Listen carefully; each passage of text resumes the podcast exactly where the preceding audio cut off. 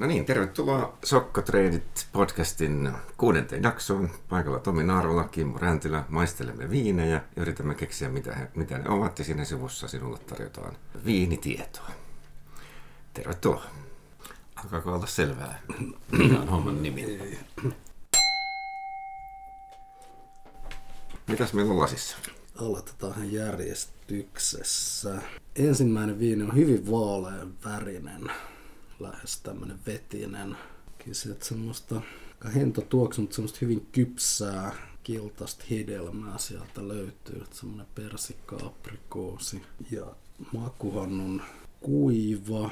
Muuten aika tämmöistä keskihapokkuudet ja alkoholit ja täyteläisyys. Kevään tämmöistä kevyemmän puolen, ainakin tuo hedelmäisyys, että vähän tommonen ehkä vetinen se. Ja vähän semmoista fenkolia ja kukkeutta ja pähkinäisyyttä sieltä vähän löytyy. Mun tässä pari vaihtoehtoa. Me aloitetaan, että tämä on Arneis Piemontesta. No oho, mikä sut sinne vie? No ehkä vähän tommonen pientä semmoista hapettuneisuutta, just sitä pähkinää ja tommonen vähän, en tiedä. Olen yhden Arneis-testingin kerran järjestänyt ja opin silloin sen, että niissä vaihtelee ihan hirveästi se, että, että riippuen siitä, että milloin on pellolle menty. Että Arneis ei ole kauhean hapokas rypäille niin itsessään. Ne menee mm. pari viikkoa aikaisemmin pellolle ja sitten sit niistä tulee raikkaan hapokkaita ja ihania. Ja sitten jos ne on myöhässä, niin sori, ei tukkaa. Mä oon kirjoittanut itsettäin, että menisin sokkona Italiaan, mm. mutta ei olla Italiassa. No, mun toinen vaihtoehto on sitten Espanja ja Xarella. Niin se pähkinä ja fenkoli veisi sinne päin. Ja samoin tämä väri. Sarelot on monesti vähän, vähän vaaleampi. Mutta selvästikään ei ole semmoinen kahden tuttu viini kyseessä, että joku tämmöinen vähän erikoisempi. Saatko minkäänlaista suolasta sävyä tähän? No en mä nyt sitä pois sulkisi ainakaan. Mä tiesin mitä, mitä etsiä, niin mä sain sen, sain sen niin kuin nenääni enemmän kuin, enemmän kuin, niin kuin makuun. Ja maku oli musta niin kuin, niin kuin hedelmäisempi ja pyöreämpi kuin mitä mä ehkä niin odotin. Ranskan maalla ollaan. Niin, Ranskan maalla.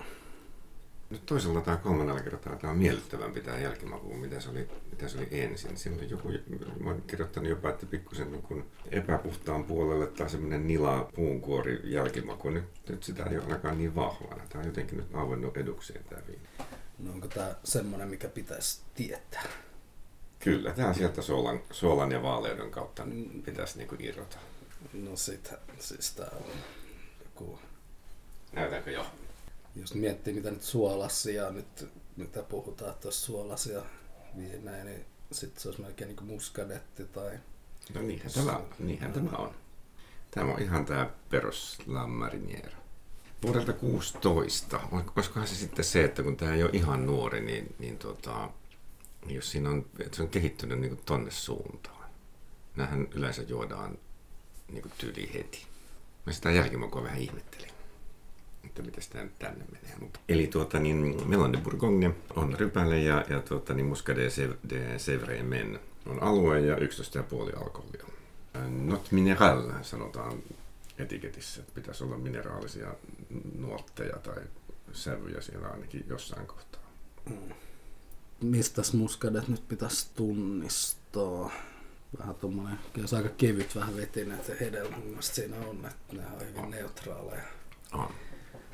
Neutraaleja viinejä, mutta sitten oli vähän noita kaikki just kasvillisia vivahteita, että jotain just sitä kukkaa ja sitä olkea. Ja... Se voi olla, että nyt täytyy niin tavallaan, että juodaan nyt vuotta vanhempana tämä muskade kuin mitä nämä normaalisti juodaan, mm. niin se saattaa olla nyt se, että se on kehittynyt nyt tuonne vähän niin kuin monimutkaisempaan suuntaan kuin mitä, mitä niin kuin on tottunut siihen, että mitä nämä on. Tähän, tähän ei ole, siis näitähän joskus tammetetaankin ja tehdään vaikka mitä, mutta että, tämähän on niin perustuote kuin olla voi. Joo, yleensä, yleensä niin kuin muskadetista, että se on se just semmoinen hyvin neutraali, mikä ei oikein maistu millekään. Tässä tämä kuitenkin oli vähän kaikenlaisia Joo. vivahteita. Sinänsä haastava, mutta ihan nyt kun tietää minkä se on, niin ehkä se on ihan löydettävissä sitten. Mitä sä olit noista hapoista mieltä? Keski, keski miinus. No. Ja nehän on si- siinäkin vähän niin kuin, että ei ehkä ihan niin tyypillinen. Kyllä pidän tätä muskadeita niin niin kuin kuitenkin hapokkaana Niin, liikkeenä niin. tai siitä puolelle. Ei ehkä ihan niin kuin Chardonnay, mutta kuitenkin. Joo, että se oli yllättävän niin kuin, sit, sit mä just ajattelin, että ollaan vähän jossain lämpimämmässä ilmastossa, joku vähän tämmönen... Joo, Alright, joo. eikä, eikä vuosikaan selitä. Ei ollut mitenkään erityisen lämmin vuosi. Alright, mennäänkö seuraavaan? No kokeillaan seuraava sitten. Viini numero kaksi. Väriä on ainakin vähän enemmän. Joo, kyllä tää alkaa olla tämmöistä keskisyvää killertävää väriä. Melko voimakas tuoksu ja selvästi tulee sitä tammea ja vaniljaa ja vähän pahteisuutta ja semmoinen neutraali hedelmä siellä taustalla. Hyvä keksit sä jotain hedelmää sieltä. Vähän semmoisia trooppisia sävyjä. Jotakin niin kuin, voisi olla niin persikka, aprikoosi, majameloni sin- sinne, sinne päin. Keltaisen sävyinen, sävyinen hedelmä kuitenkin. Kuiva viini, korkea hapokkuus ja keskitäyteläinen, ehkä vähän ehkä vielä medium plussaa ehkä jopa ja löytyy vähän semmoista tiettyä mineraalisuutta ja tammea, mutta kuitenkin suht elegantti viini ja aika hyvin, hyvin tasapainossa ja hyvin tehty, niin en, en mä nyt oikein muuta tästä keksi, että kyllä mä olisin Burgundin Chardonnayssa tämän suhteen. Maa on oikea ja rypäle on oikea. Mä oon oikea ja rypäle on oikea. Ai niin, Burgundikin on oikein. Mutta mistä päin Burgundi? Okei. niin. Ö, No siis tämähän on Puligny Montrachet. Chablissa. Chables. Okei. Okay. Mestarin perusviini. Jean-Marc Brocardin perus Chablis vuodelta 15. Ja varmaan nyt tämä lämmin vuosi selittää tämän hedelmäisyyden aika, niin kuin, voisiko jopa olla uuden maailman meininki. Että mä koen sen aika pyöreänä ja jopa isona ton, ton, ton hedelmän. Ja sitten jälkimaku, niin, niin hedelmä jää päällimmäiseksi eikä, eikä happoa, mikä on niin kuin, näissä ehkä vähän harvinaisempi kokemus. Joo, mutta kyllä, on niinku, kyllä se selvästi niinku happoa löytyy. Ja, Kyllä. joo, yllättävän runsas Chabliksi, että aika lähellä oltiin. Jos tämä on Euroopan viinien, Pohjois-Euroopan viinien tulevaisuus, niin eh, onko tämä niin hassumpaa? Niin. Tämähän on niin, niin kuin Chablis niin kuin pyöreä ja iso ja, ja nimenomaan hedelmäinen. Joo. Vähän, niin kuin, vähän niin kuin sillä tavalla niin kuin hämmästyttävää. Joo, aika runsas kyllä. Että ei, niinku, ei ton enempää oikeastaan tarvii mitään just sitä hedelmää tai alkoholia tonne, että aika just sopivat Joo. tällä hetkellä. Että Joo. ei tästä ainakaan tarvitse sitä yhtään enempää mitään. Pitäisi tuossa alkoholit sun muut. Ää, 12,5. Okei, okay, no yes. Siinäkin on varmaan, tuota, se on taitolaji, että jos lämpöisenä vuonna, niin se saattaa mennä helposti yli. Ne on varmaan mennyt aika aikaisin, aikaisin Joo. tarhoille. Mutta eikö tämä ole tunnettu siitä, että nämä, nämä osaa hommansa? Jo- Jos nyt joku. Joo, kyllä. Niin kuin, ainakin tämän viinin perusteella niin ihan tyylikkäästi tehty viini. Et jotkut perussaplit on ihan semmoisia vetisiä hapokkaita litkuja, että tässä kyllä Niin. erittäin runsas maku. Mulla oli tässä niinku ajatuksena vähän silleen, että, nää, että kun, kun tuota, hyvä muscade ja, ja vähän, vähän ei nyt niin loistava Chablis, niin saattaa helposti mennä sekaisin. Nämä kaksi nyt oli kyllä aika lailla eri, eri sarjasta. Siitä, siitä ei nyt kyllä pääse mihinkään. Joo, ihan hyvä. Hyvä viini toi oli. Katoin sen verran Alkon sivulta, että tätä perussabliita tältä tuotteelta ei saa, mutta niitä parempia saa. Mutta sitten mennään sinne 30 hintaluokkaan ja tuota, niin, ää, Premier Cru tuotteisiin. Joo. Sitten numero kolme. No tää kolmas, tää oli aika jännä, jännä tuoksu tässä. Tulee vähän semmoista teelehteä ja olkea ja kai jotain kukkeutta vähän on. Ja, Raparperimehu. Tai raparperihillo. mm. Mun ei näin hyvin, hyvin erikoinen niin toi hedelmän sävy. Joo, tuo raparperi on kyllä ihan... Ja niin kuin tuo hapokkuuskin on kyllä niin semmoinen, että se että hyvin erittäin kuiva todella korkea hapokkuus tässä ja muuten vähän tämmöistä kevyempää kuin alkoholit ja täyteläisyydet ja hedelmät vähän tämmöistä kevyempää. Ja hyvin tämmöinen sitruunainen hapokkuus ja aika niukka hedelmäisyys sitten muuten. Ja oli itse miettinyt, että voi olla joku Hunter Valley Semilloni tai joku vähän tämmöinen vieraampi itselleni kyllä. Että selvästi tosi erikoinen tuo aromimaailma. On.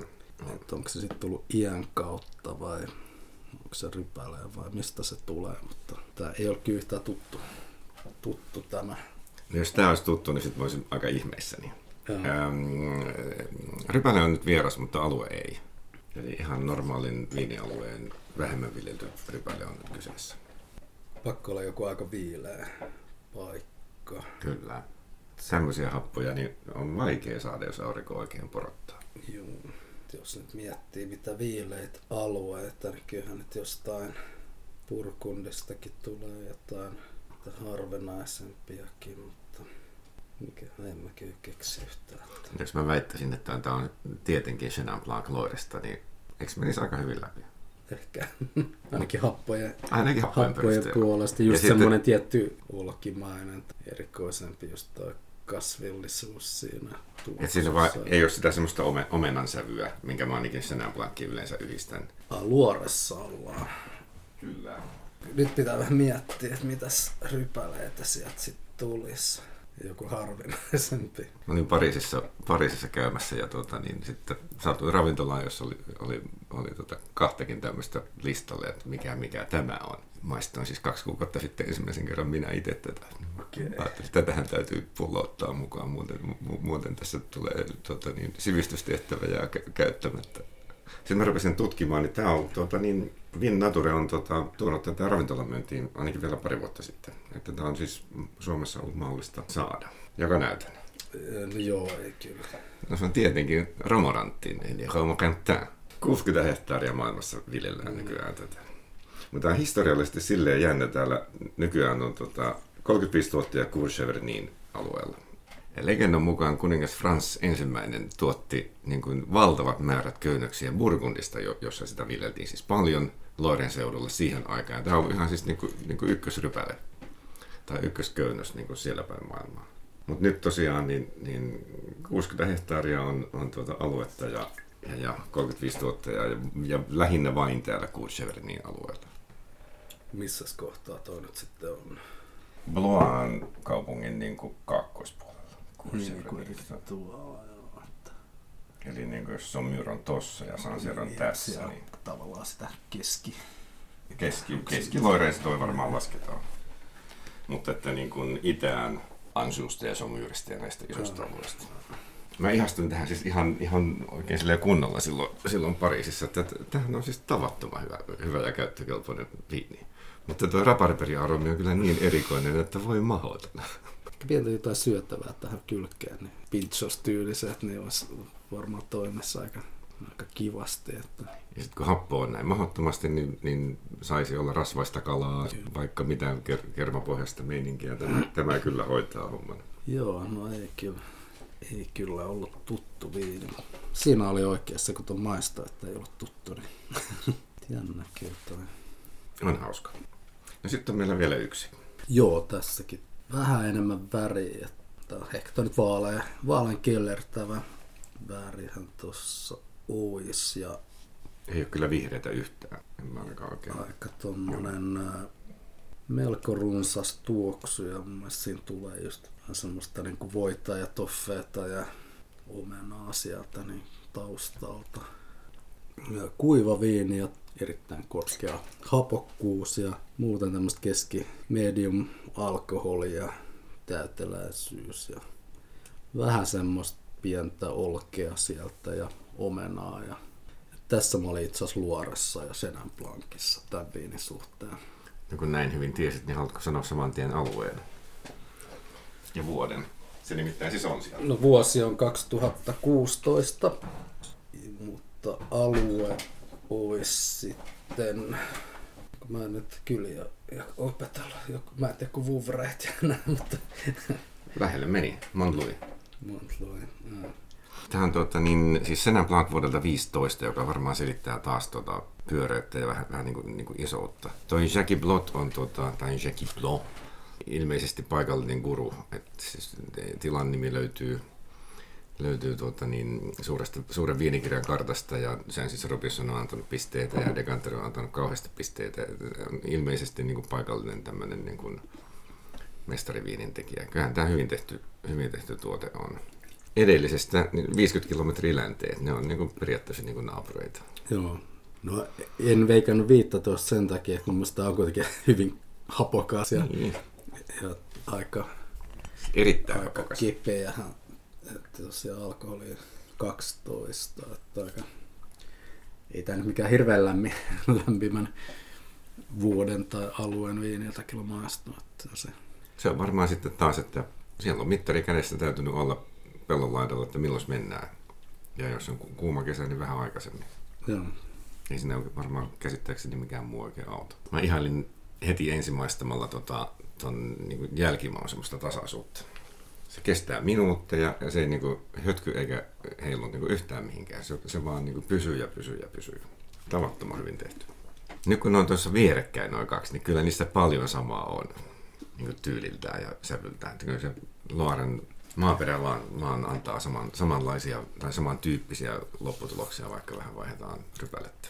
Tämä olisi, vielä, olisi kiva, kun olisi vielä vieressä, kun siis minun mielestäni maailman parhaat shaslaat tulee juuri näiltä seudulta. Että kun Sveitsissä on vähän niin kuin ehkä mitättömiä, niin, niin yhtäkkiä Loiressa ne onkin aika hyviä. Ja siis sarja oli kolme Loiren viiniä ja yksi Chardonnay samalta leveyspiiriltä siihen, Joo. siihen väliin. Joo, no noista niin muskadet nyt olisi ehkä ollut mahdollinen tietää, mutta kyllä tuo Romorantti nyt ei nyt ehkä ollut niin varma sitten kuitenkaan, mutta ihan. Mä en ole tietysti minkään muun tuottaja kuin tuon yhden tuottajan viidejä maistanut, niitä kyllä kahta laatua.